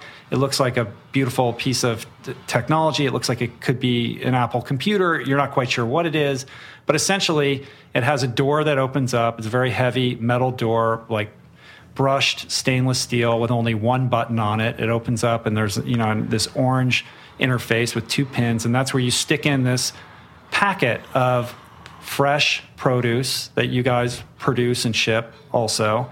Uh, and you close the door and it presses the juice fresh. It reads the barcode on the packet so you know it's fresh. Uh, and then you can dispose of that packet. Uh, and I guess the idea in the future is that it's going to be completely compostable, completely. right? But right now, but, it's, but it's, it, pr- it presses all the liquid out of it and there's zero mess. So there's no cleanup yeah, whatsoever. When you're done pressing, you're done. Yeah, you could go on to your next activity. Right. The other observation I want to say is that when you're normally juicing using any juicer, you're doing the work. In this case, with Juicero, you set it and let it, and the Juicero press does the work. So you could be like, I can take a, sh- I could like run, check my email, I can get dressed, I can do other things while the press is actually going through its two minute cycle. Uh, and and if it reads the barcode and realizes that the produce is expired, it will not make the juice. That's right? correct. And it'll send you a notification saying, "Hey," but we'll also let you know that, "Hey, um, Rich, you've got a pack that's going to expire tomorrow. Um, I suggest you drink it today." right. Okay. Uh, it's crazy. You know, uh, first of all, the thing is like a work of art. You, you, did an incredible job with the aesthetics and the simplicity of it. It really is beautiful.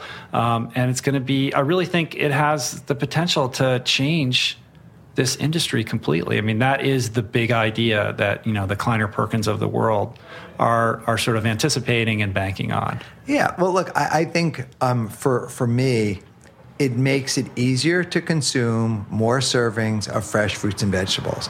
I think what we did was we made green juice taste good, like really good. And so people, like we have um, a green, you know, recipe that has literally no sweet um, fruit in it at all, mm-hmm. and it's 25 calories, two grams of sugar. Not that I watch calories or that I watch sugar, but the fact that those metrics are so carefully viewed, we decided to see, you know, could we work within these parameters?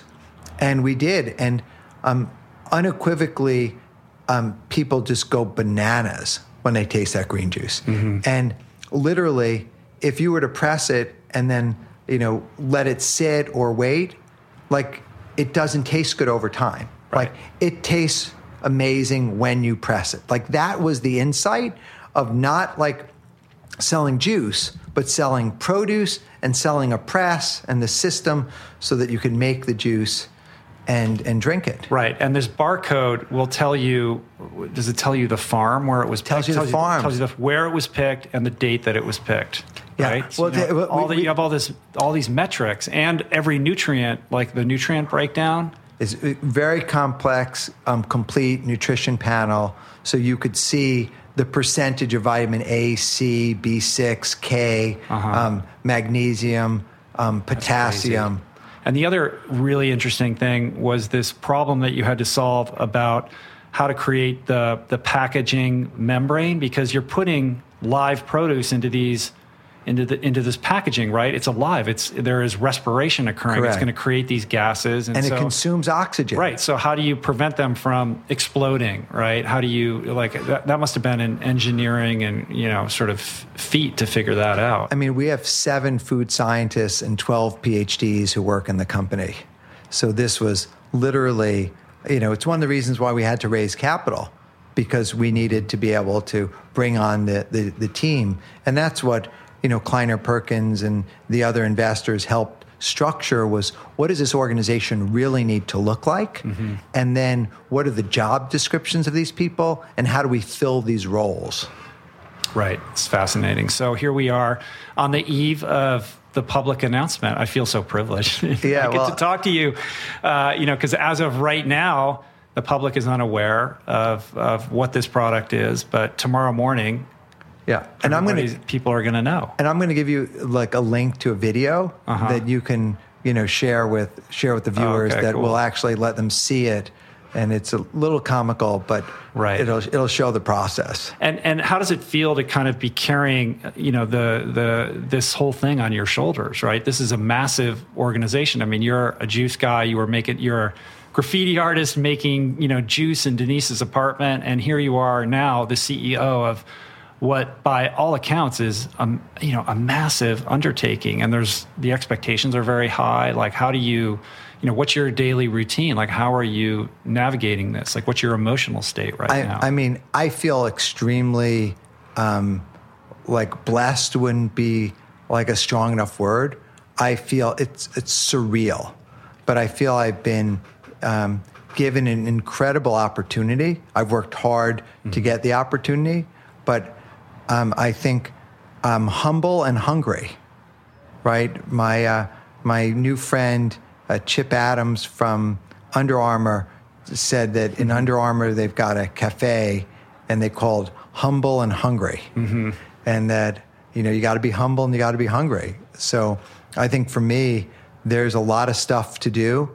You know, I, I keep my life really simple, um, and it's all about like having mission and purpose. Mm-hmm. And you know, when I look at how important it is for people to consume, you know, fruits and vegetables and organic fruits and vegetables and raw fruits and vegetables, like that was my mission and it really drives me. And so I just take it one day at a time. I mean, Right. And and what do you say to people when they say, uh, "Well, I don't know about all this juicing. You know, maybe I should just blend, or you know, my doctor tells me it's too much sugar." There's there's a lot of misconceptions, I guess, is what I'm getting at about juicing and the kind of juice that you're talking about versus what you're going to find at the grocery store. I, I agree with every doctor that added sugar is a problem.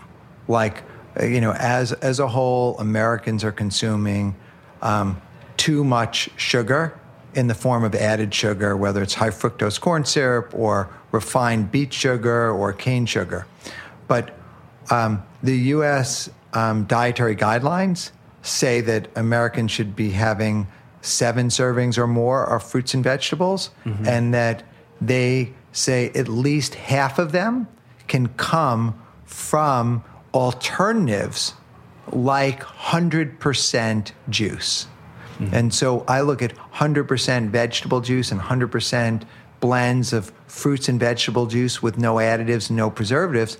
I think that the sugar is one element that comes along with all of these other vitamins and minerals and flavonoids and micronutrients and phytonutrients that the the I see it as all as a benefit. Mm-hmm. But the average American is is is really deficient in these things, right? When they're eating, when you're just eating processed food and fast food and too many animal products, you're not getting your your dark leafy greens and your vegetables and your fruits in your diet and on the regular. I mean, I think that the the essence of being able to do this. I'm going to show you a picture. I can ask my brother if he'll let us, you know, post this. But my brother lost 100 pounds Oh, that's fantastic. and reversed his type 2 diabetes and his hemoglobin A1C, you know, dropped from, you know, to well into the normal range. Um, and so really, you know, powerful to be able. Is that to, is that just by shifting his diet and juicing, or did he become like a raw vegan? Oh my God! Wow. So that's his before. Yeah, yeah, yeah. he's a big boy. And that's him on uh-huh. Saturday. Wow. Yeah, that's a huge change. Right. That's a big time. How long did it take him to lose all that weight? I mean, the probably about three years uh-huh. since his second stroke. He came in and you know, like literally, I had to do an intervention. And how old is he? He's going to be 52. Mm-hmm. And so two strokes at 52. Two strokes at 52. And but now, like he's lost the weight, he's got his faculty back, and you know he was diabetic. He was a full blown you know diabetic, and now not only is did he go from diabetic to pre-diabetic, now he's just not diabetic, mm-hmm. and he drank on average a minimum of four glasses of green juice every day. And this was green juice that had um, an apple in it or a pear right. um, with it. God forbid a little bit of a little bit of fruit sugar in there. Yeah, so so I think that's it. And I think the question about fiber, fiber is really important. And if you're drinking the juice, you know, while you're eating a plant-based meal, you're getting fiber and so many other things. Mm-hmm. So um, I, I don't know from a scientific perspective, like what happens if you drink, you know, um, processed, you know, cartonized orange juice, because that's not my world. But I do know that, you know, our, like what, what we made and what we're offering these fruits and vegetables um, have very healthy nutrition profiles. Mm-hmm. Yeah, I don't think there's any question about that.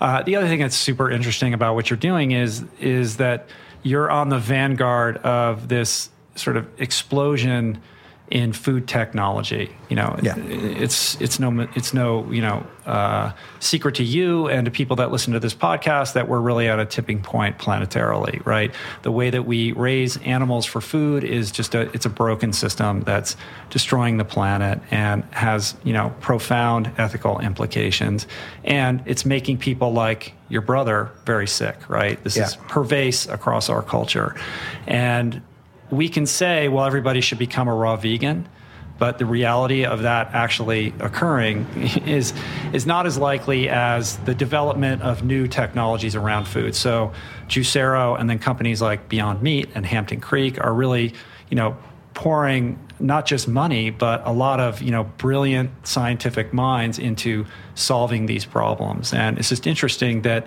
you know you're here. This really is a technology company. Like everything that you're doing is it's not just a juicing company. Like you are part of that We're, community of innovation. And yeah. I think it's really exciting. Yeah, I mean, I don't look at us as a juicing company at all. I think we are a technology company and an organic agriculture company mm-hmm. focused on you know solving a, the the produce gap, making it easier for people to have more servings of fruits and vegetables. And now that you know I've been vegan for 17 years, um, I think the raw is very important, but I think that whole food, plant based um, diet is is extraordinary. Mm-hmm. So I, I think that um, if for other people to make it accessible, you know, I, I recommend eating whole food, plant based because there's so many things that they can have from legumes and quinoa and and whole grains and um, uh, steamed vegetables and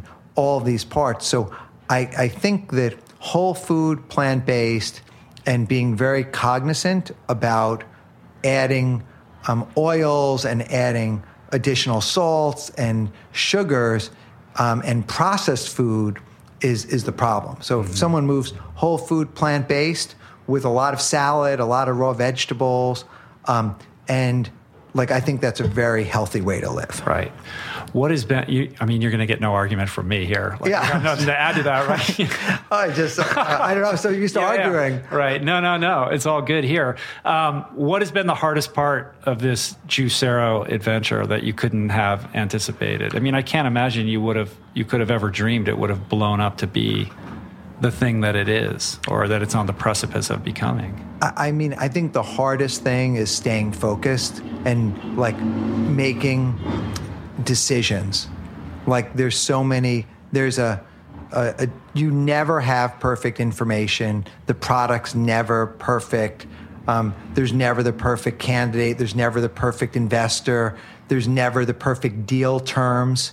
So it's it's like one decision at a time, and having the discipline to make decisions and to lead. Mm-hmm. And so I think that's where you know what we're putting out into the world. I'm very proud of, um, and I think there's a lot of things that we can um, improve upon. And mm-hmm. you know we have a whole roadmap of things that we want to do to make it easier for people to have more servings of fresh, ripe, raw, organic fruits and vegetables. So this is a journey. And to me, this launch is really the, the day of the race. Like right. everything I've done today That's is the training. beginning. Yeah, it, yeah, it, everything I've done today is the training, you know, to be able to enter the marketplace. Right. And we're in this time where you know entrepreneurs are like rock stars and every young person aspires to be you know a quote unquote entrepreneur and there's this kind of conjured um, sexy lifestyle that's associated with that i mean what is your you know can you paint a picture of what you know your entrepreneurial journey over the last two years has looked like if you could encapsulate that like what is the truth behind what it takes to you know, have an idea, you know, get it funded, build it, and and get it to the you know the starting line, the launch pad that we're at today with Juicero. I mean, realistically, I think it's a little psychotic.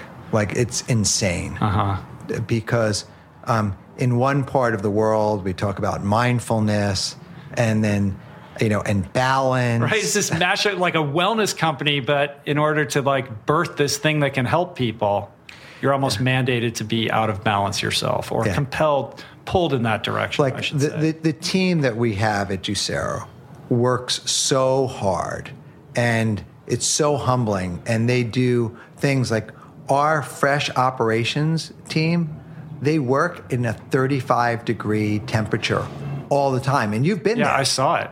Right? So the processes that they go through from the time they enter the building till they get into you know the the place where we're filling the the produce packs. Mm-hmm. They wash their hands three times using um, three soaps, three sanitizing agents, and then wear gloves. Mm-hmm. And then they're operating at 35 degrees. Mm-hmm. We have people, you know, who are having to work all hours, day and night. So as the entrepreneur, it's like being prepared to literally be on all the time and being at service and you know being calm and the leadership which is really kind of sets the tone mm-hmm. so for me you know david wolfe you know says you know have the best day ever and like i embodied that and so the trick- every time I've ever talked to you and I've called you or emailed or whatever, and I say, Doug, how you doing? You're like, best day ever,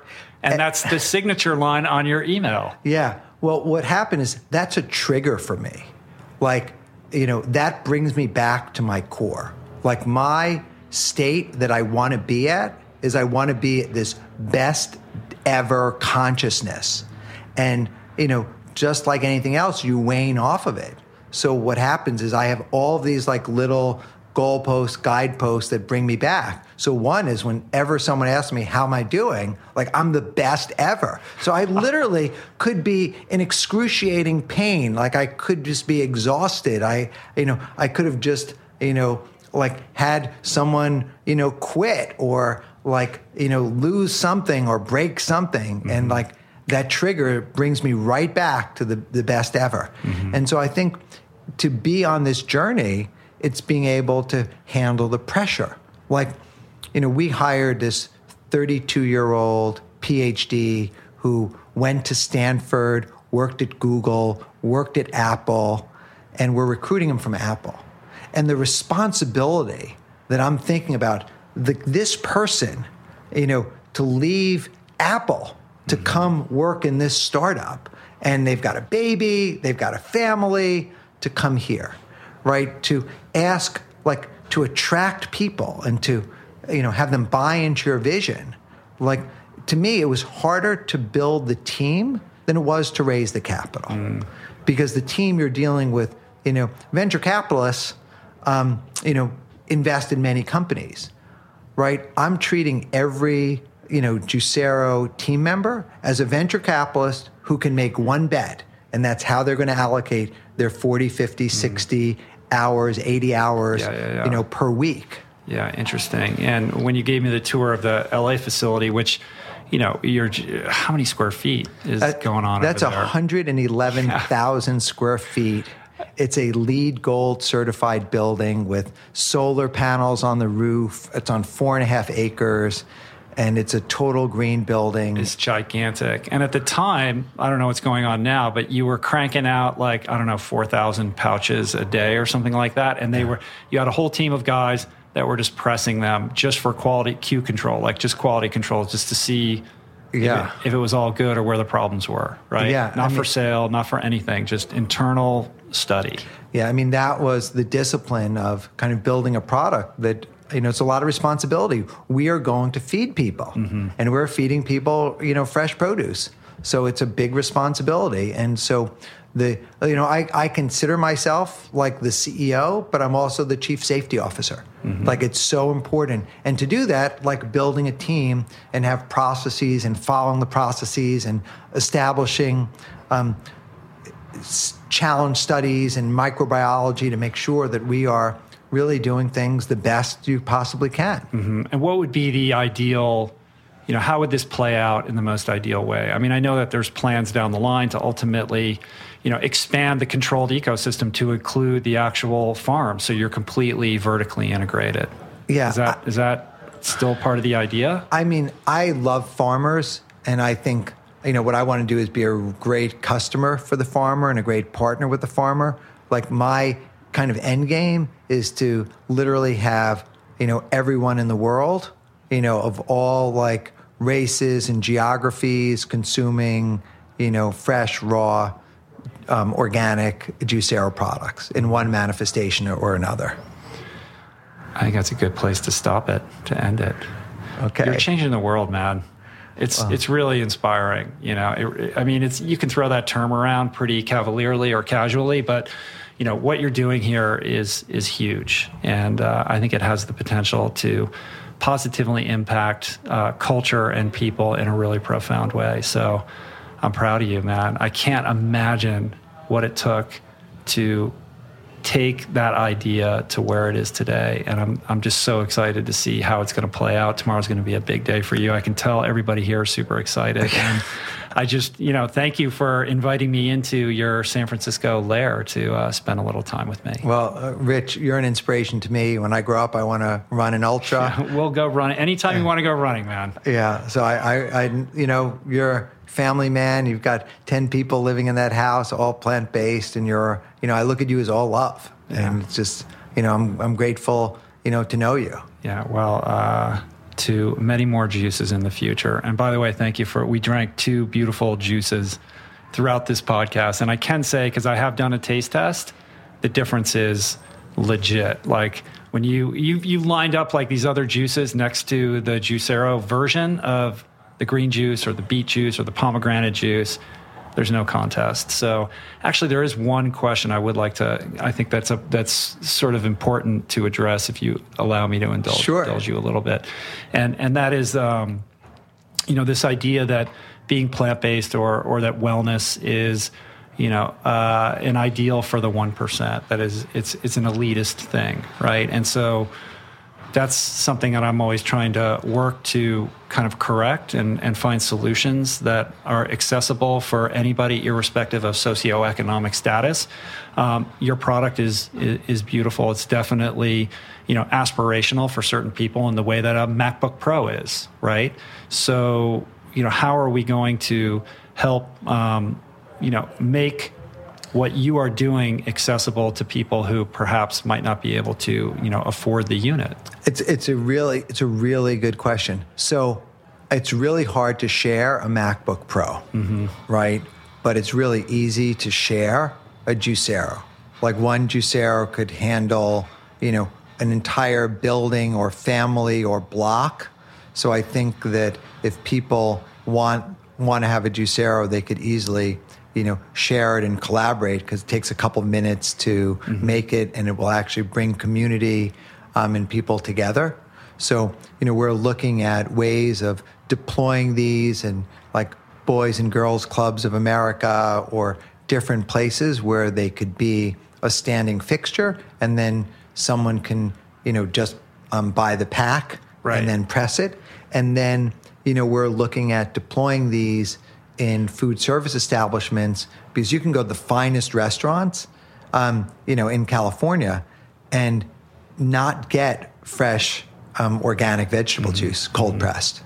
Yeah, and you'd make it easy for any restaurant to just make that available. Yeah. But you could almost do like almost like a vending machine situation where you, you could get the packs and then there's just a juicero and you press it once you get your package. Like, yeah, well, it's interesting.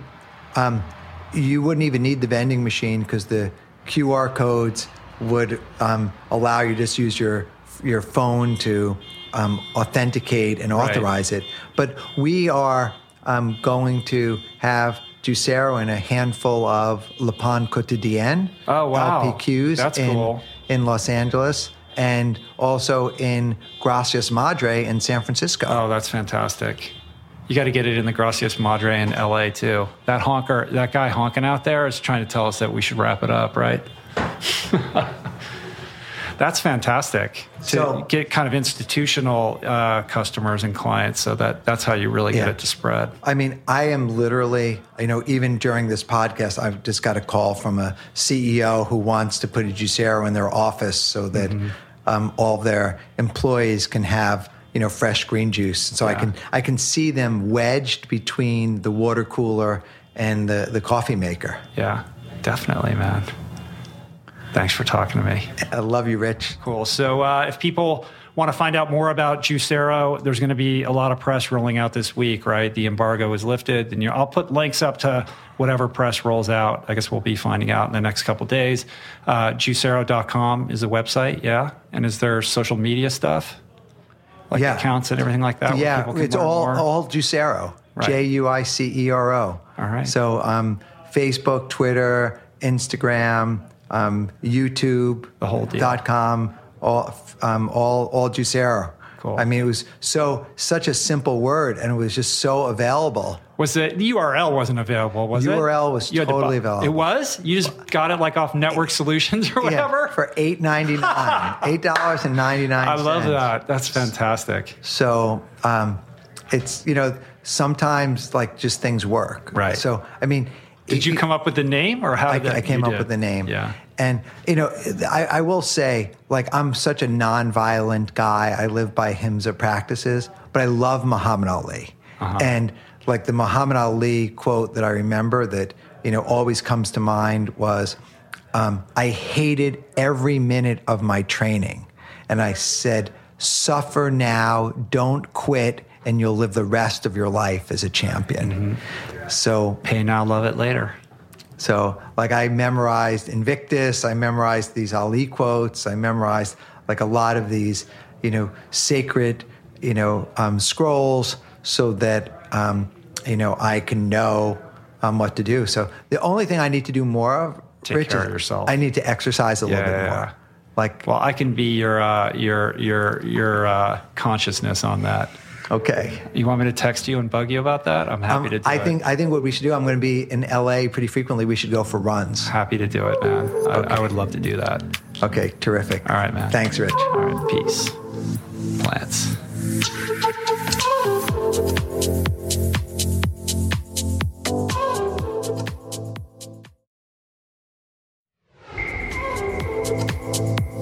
All right, I hope you guys enjoyed that. Doug is a kick in the pants. Uh, I wish him the most luck.